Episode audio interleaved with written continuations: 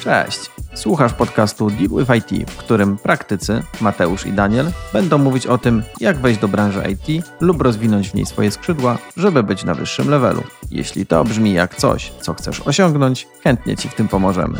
W tym odcinku posłuchasz m.in. o Czym różni się rytm pracy zespołu sprzedażowego od zespołu wytwórczego? Na czym polega specyfika projektów rozwojowych i utrzymaniowych? Czy stosuje się jeszcze gwarancje w IT? I jakiego rodzaju spotkania wyróżniamy w Software House? Zapraszamy. Halo, halo, dzień dobry. No witam. Cześć Daniel. Cześć Mateusz. Witajcie w kolejnym odcinku naszego podcastu i dzisiaj porozmawiamy o typowym dniu pracy w Software House.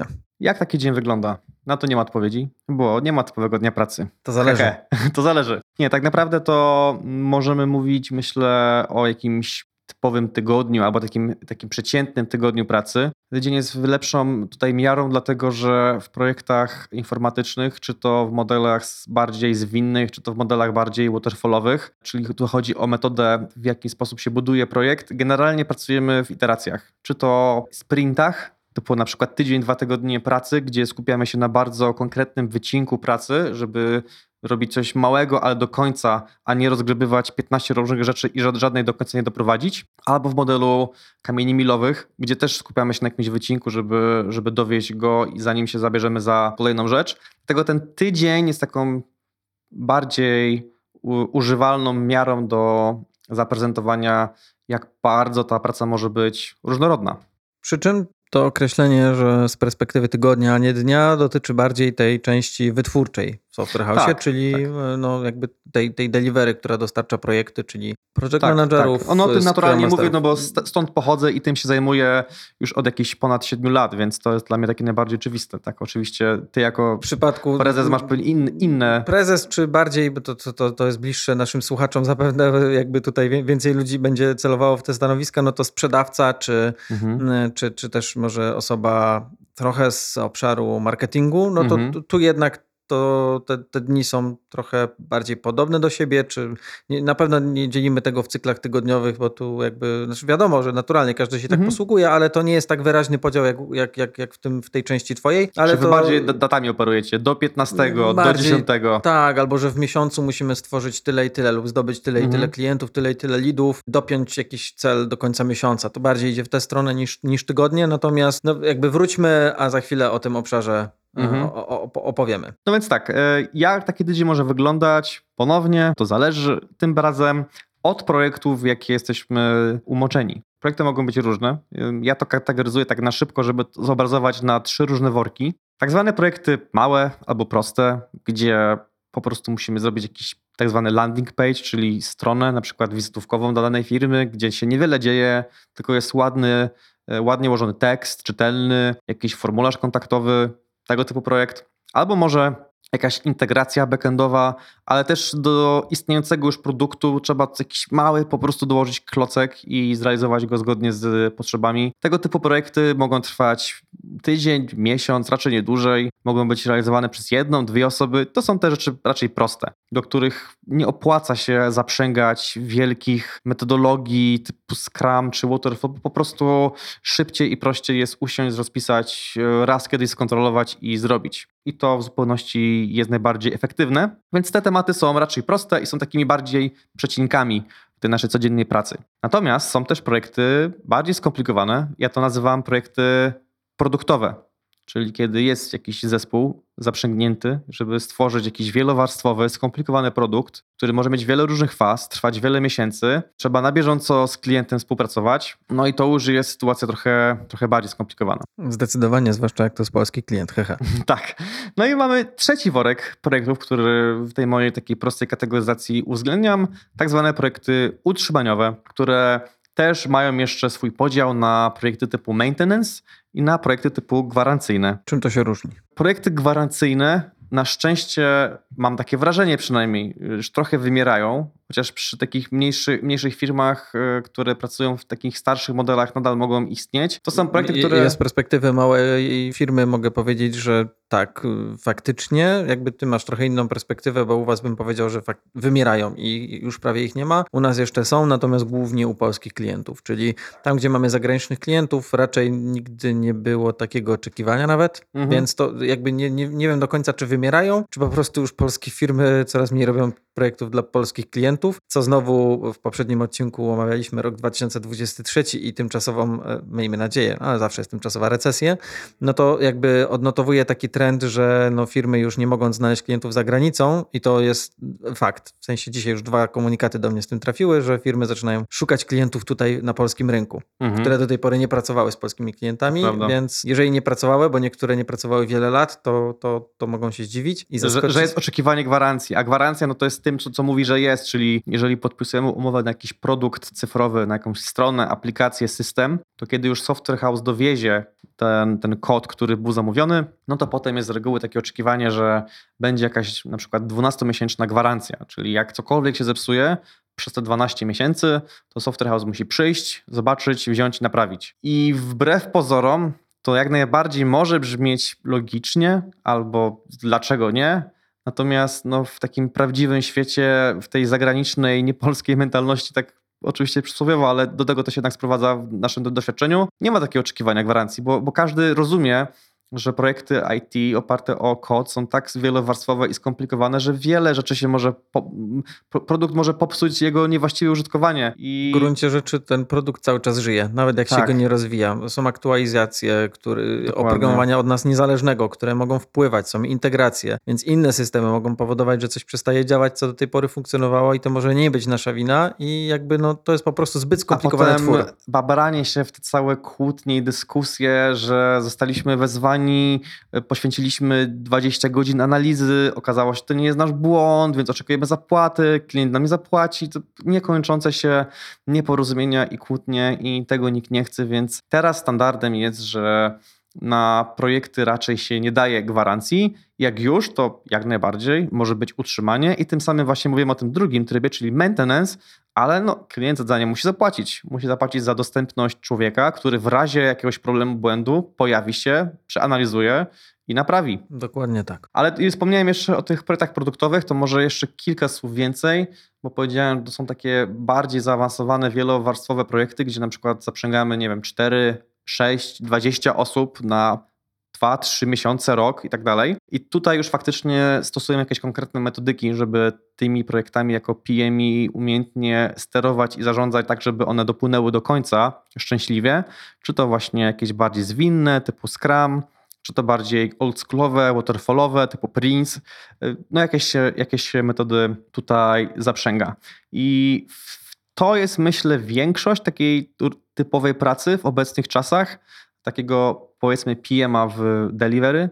E, to jest w ogóle większa część, bo główne zadanie tak, software tak, Tak, jednak główne zadanie. Tak. Pewnie przysłowiowe 75% y, ich, ich, ich zajęć. Jak przysłowiowe to by było Pareto 80. Tak, 80, racja. Ale to jest umowne Pareto. Umowne, 75 umowne Pareto. myślę, tak, że realnie tak, może tak. być. Nadgryzione Pareto. tak. I kiedy w tych sprintach pracujemy, bo to też jednak jest naj, najczęściej spotykane, bo to jest takie zdroworozsądkowe. No mamy jakiś duży, duży problem do, do rozwiązania, więc bierzemy jego mały kawałek, na, na nim się skupiamy i krok po kroku się do tego zbliżamy. Załóżmy, że taki sprint trwa tydzień.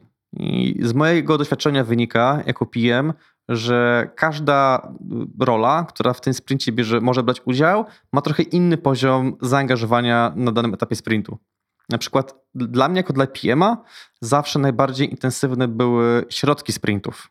Dlatego, że na początku, w ten przysłowiowy poniedziałek, moim zadaniem jest przeprowadzić spotkanie planningowe, gdzie zbieram cały zespół i, i, razem sobie patrzymy, co będziemy robili w tym sprincie, jakie są wymagania, co, trzeba, co musi się wydarzyć, co musi powstać, żebyśmy po tym sprincie nadal byli on track, czyli na bieżąco z harmonogramem, żeby wszyscy byli zadowoleni i żeby się projekt skutecznie posuwał do przodu. Natomiast to, co widzi zespół w poniedziałek na planowaniu, to jest efekt mojej pracy z poprzedniego sprintu, bo, bo, bo żeby to wszystko przygotować, upewnić się, że wszystkie zadania mają odpowiednie elementy, mają dobry opis, mają projekty graficzne, są sprecyzowane, przemyślane, to ktoś to pracę musi włożyć wcześniej.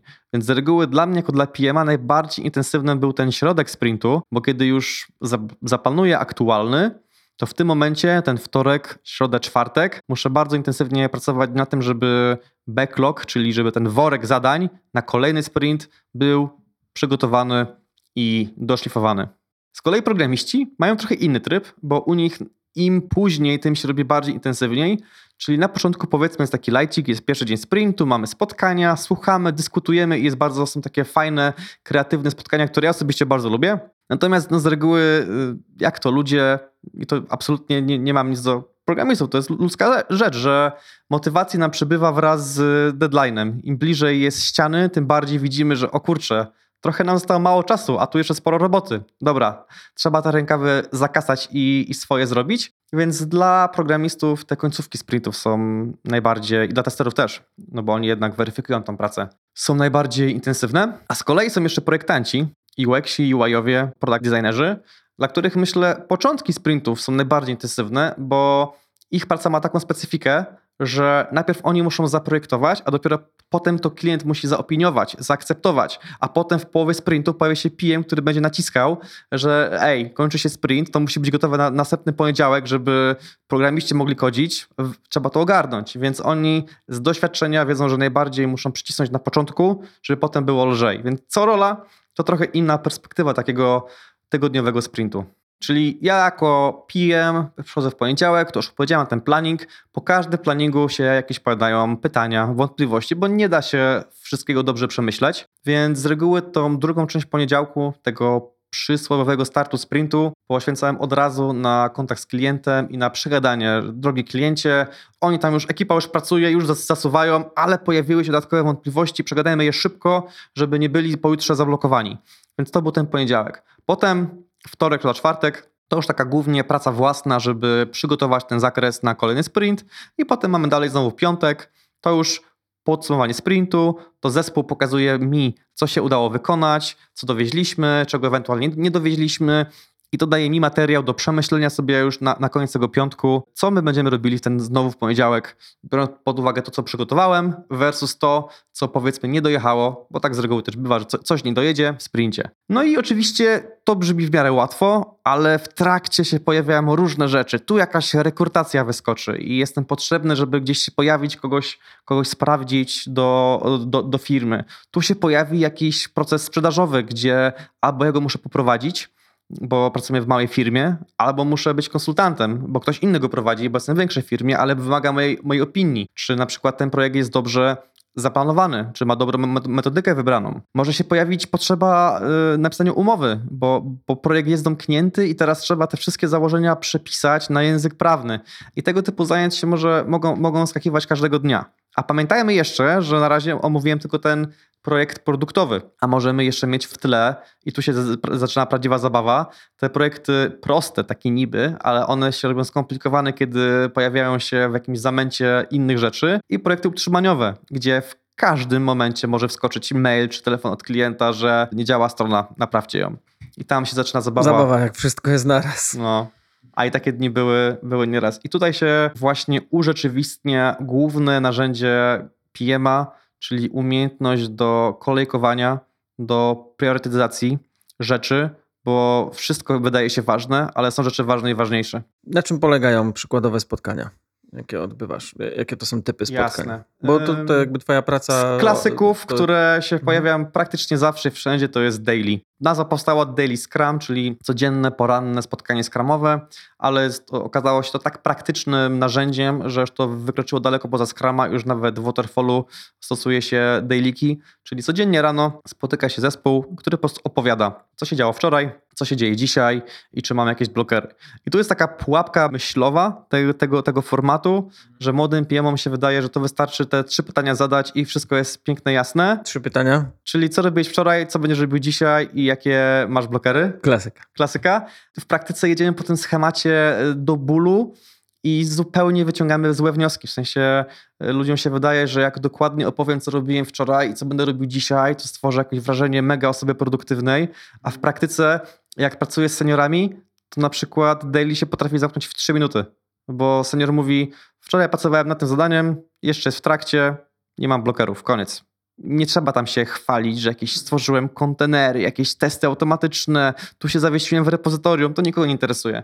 E, to jest tylko, żeby wywrzeć wrażenie, jaki to jestem produktywny i ogarnięty. Tak naprawdę to to, co interesuje zespół, to po prostu czy jest ok, czy nie jest ok, a jeżeli nie, to kto co może zrobić, żeby pomóc. No a tak, to jest taki klasyk, daily. No i wspomniałem też o planningach i o review, czyli na początku sprintu go planujemy, czyli spotykamy się razem, omawiamy cały zakres, upewniamy się, że wszystkie zadania są jasne, są opisane, a na końcu sprintu robimy review, czyli pokazujemy, co dojechało, co nie dojechało, rozmawiamy dlaczego. Potem naturalnym follow-upem jest retro, czyli gdzie rozmawiamy o tym, jaki ten tydzień był, jak się ludziom pracowało w tym tygodniu, co, co się podobało, co się nie podobało, jakie wnioski możemy wyciągnąć, żeby kolejny sprint był przyjemniejszy dla wszystkich i żeby był lepszy. To z takich klasyków zwinno-skramowych. No ale są też spotkania y, z klientem na przykład. Jeżeli klient nie uczestniczy w życiu zespołu, co jest nierekomendowane, ale nadal zdarza się, to taki PM musi na bieżąco się z tym klientem synkować, tak my to nazywamy, czyli spotykać, upewniać się, że jesteśmy na bieżąco, że klient wie o wszystkich ryzykach, wie o wszystkich problemach, może spodziewać się zmian w budżecie albo harmonogramie, jeżeli takowe będą. Takie typowe synki biznesowe które czasem jeszcze mogą dodatkowo ewoluować lub być kontynuowane przez spotkania odnośnie ryzyk. Ja też lubię robić osobne spotkania, gdzie z klientem przechodzimy przez rejestr ryzyka, czyli wszystkie punkty, które zespół zgłasza, że a wiesz, że to się może wydarzyć w przyszłości, a jak to się wydarzy, to nas to może w taki sposób zaboleć no to pomyślmy teraz, co możemy z tym zrobić, żeby to się nie wydarzyło. Kiedyś się myślało, że ryzyka to jest problem wykonawcy, na zasadzie, ej, to są wasze problemy, po to wam płacę, żebyście wy je rozwiązali, zanim się pojawią. Teraz na szczęście już ta mentalność się zmienia i klient sobie zdaje sprawę, że no dobra, ale jak nie rozwiążą, to i tak im zapłacę, a ja będę miał problem. Więc to, to są wspólne problemy, którymi trzeba wspólnie zarządzać, żeby cały projekt i cały zespół dojechał do końca. Co mamy jeszcze? W Scrumie jeszcze wyróżniamy backlog refinementy, są takie spotkania, gdzie zespół na chwilkę się wyłącza z obecnego sprintu, z obecnego flow pracy tygodniowej i zerka na to, co tam PM na przykład przygotował na kolejny sprint, żeby się móc wypowiedzieć, czy to jest gotowe, czy to nie jest gotowe, bo może się okazać, że PM-owi się wydaje, y, że wszystko jest przemyślane, rozpisane, gotowe na planowanie sprintu, a na planowaniu się okazuje, że o czymś zapomniał, no i to nie może wejść w ten sprint, bo jest niegotowe. Więc warto taki, taki refinement sobie przynajmniej raz, a może nawet kilka razy zrobić. Teraz ciekawy model y, testujemy w moim zespole, który został wymyślony przez jego członków, także szapoba, że po każdym daily zostajemy 10 minut dłużej i po prostu e, estymują taski od góry. Jakby ja sprawiam, że one są gotowe w kolejce, i codziennie po 10 minut zespół zostaje i, i, i fajnie sobie dziubie ten backlog, co dużo, dużo pracę przyspiesza. No i oczywiście mamy takie spotkania jeszcze wewnętrzne, firmowe, ze swoim liderem, ze swoim szefem, żeby powiedzieć, jak tam nasze prognozy na ten miesiąc, co dowieziemy, co nie dowieziemy, może jakieś dzielenie się wiedzą. Jest bardzo duża różnorodność tego typu spotkań każde się może wydarzyć praktycznie dowolnego dnia między tym poniedziałkiem a piątkiem, więc tak to może nasz, nasz tydzień zapełniać. Z perspektywy oczywiście nadal mówię PMA, czyli tego zespołu delivery, który już pracuje nad, nad konkretnym e, tematem i sprawia, żeby go dowieść do końca. Czyli z jakich elementów składa się? Twoja praca? Moja praca własna? Tak, tak, praca tak, własna, tak, praca tak. PM. Kiedy nie jestem na spotkaniach, no bo w dużym skrócie można by określić pracę PM, że albo jestem na spotkaniach, albo robię swoje, no więc do tej pory mówiłem bardziej o spotkaniach, bo jednak to jest duża część pracy PM, no pracujemy z ludźmi, sprawiamy, żeby oni, żeby ich praca była płynna i zwinna, ale kiedy pracujemy sami, na przykład możemy pisać user stories, czyli opracowywać założenia projektowe na podstawie potrzeb klienta. Możemy backlog przeglądać, czyli ten worek rzeczy, które są do zrobienia i upewniać się, że jest dobrze poukładany, że to nie jest tak, że na samej górze jest coś, co nie jest w ogóle nikomu potrzebne w tym momencie, tylko są rzeczy, które są istotne tu i teraz. Raporty, no to jest nieodzowna, yy, nieodzowny element pracy PMA, czy to po sprincie, czy to po kwartale, czy to po, po, po danym tygodniu, żeby jakoś ten postęp w projekcie wizualizować i odpowiednim osobom przedstawiać. Możemy brać udział w rekrutacjach, Możemy analizować CV-ki, które ktoś nam rzucił, żeby na rozmowę tylko dotarły odpowiednie osoby. Możemy umowy pisać, czasem trzeba. Tego typu elementy. Jest tego sporo na pewno i to jest faktycznie jedno e, z najistotniejszych e, stanowisk, no bo jakby to jest element delivery całego zespołu, tak Teraz, jak mówiliśmy. O tym mówiłem, to ciekawe w jakim zakresie mnie AI kiedyś wygryzie. W jakimś na pewno. Co mi zabierze, a co, co mi zostawi? Coś ci na, pe na pewno zabierze ci nie jedno. E, z pozostałych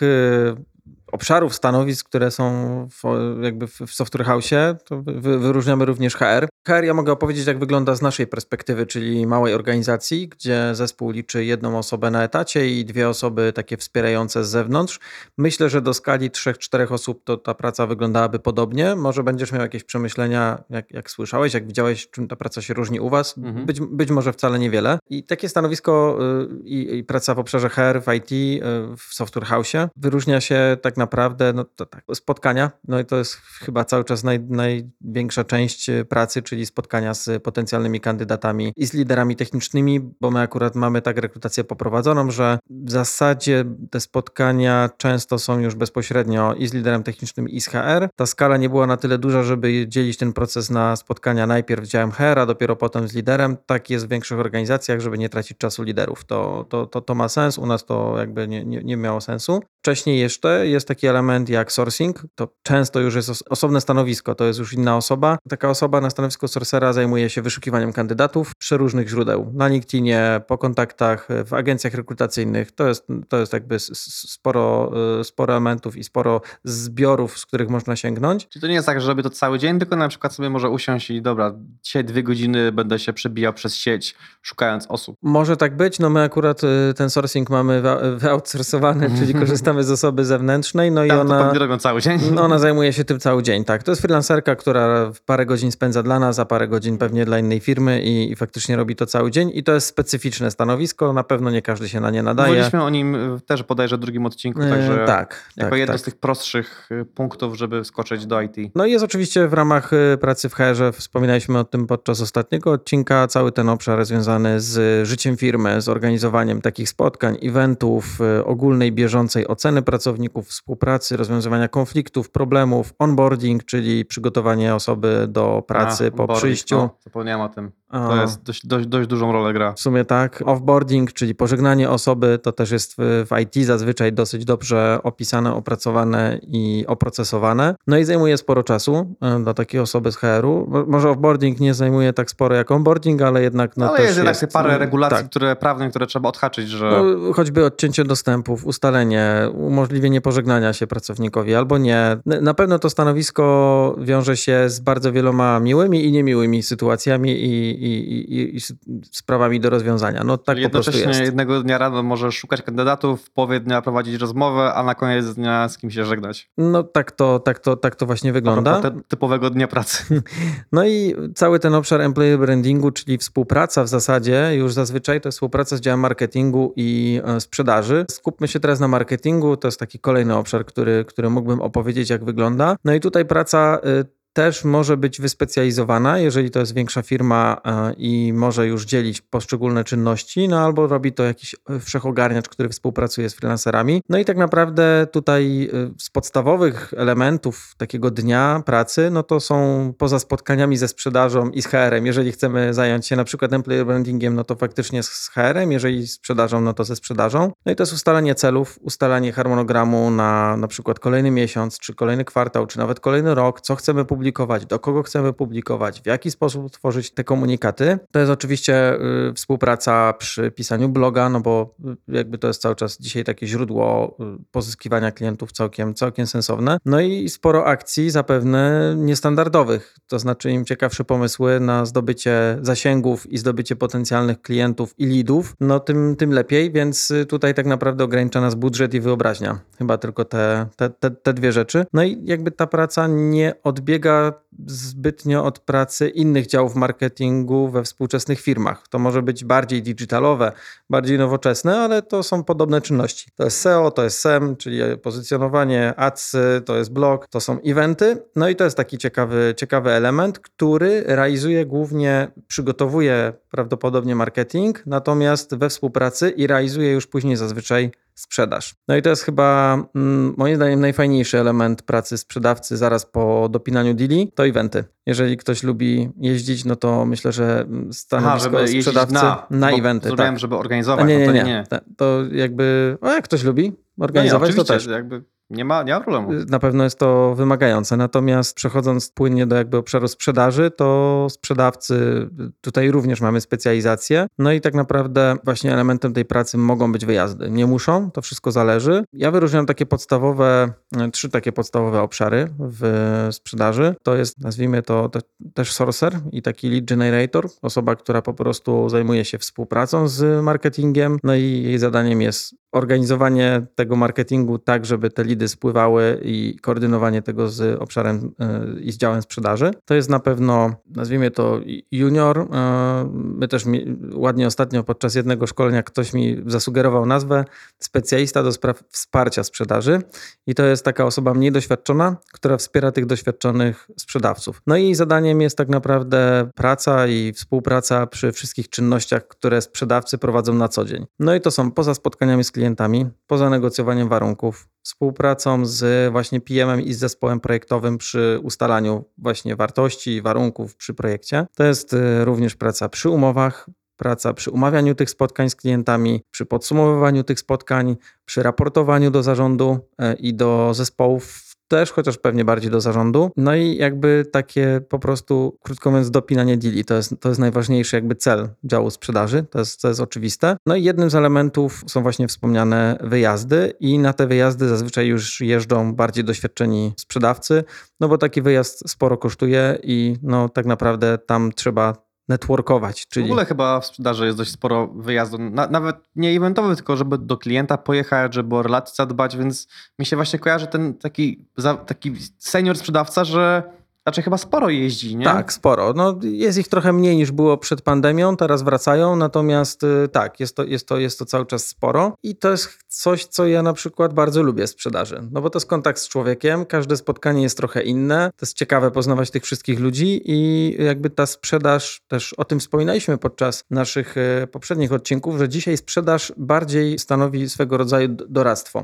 w IT przynajmniej i tak naprawdę to ze sprzedażą w starym rozumieniu wciskania czegoś już ma niewiele albo nawet nic wspólnego. Powiedz mi, jaki jest swój problem, a spróbuję pomóc ci go rozwiązać. Dokładnie. Dlatego ta praca jest w miarę przyjemna. To znaczy to dotarcie do, do klienta, już samo spotkanie, jakby my tam nie wciskamy nic, tylko po prostu faktycznie staramy się pomóc i doradzić. No i stąd y, ta sprzedaż nie jest taka straszna, jak mogłoby się wydawać. Myślę, czy coś jeszcze w obszarze sprzedaży, ale chyba nie. To jest najważniejsze. Taki dzień właśnie składa się z tych wszystkich, jakby każdy dzień jest troszeczkę inny. Tak jak w marketingu da się tą pracę dosyć fajnie poukładać, jest harmonogram i po prostu idziemy zgodnie z tym harmonogramem.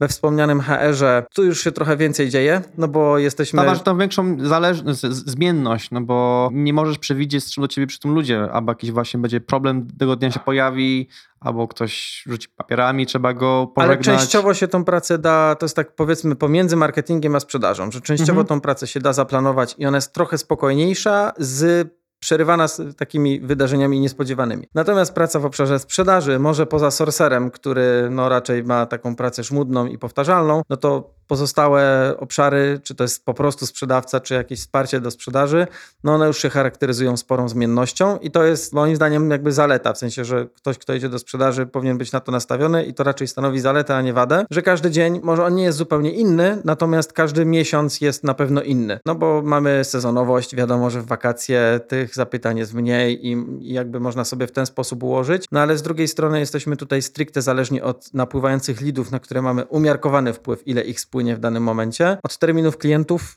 y, terminów spotkań, które mają klienci y, i, i od zespołu, dostępności. Czyli znowu to się gdzieś na poziomie tego tygodnia plus minus uśredni w dużej skali, ale na pewno no, ciężko mówić o takim typowym dniu.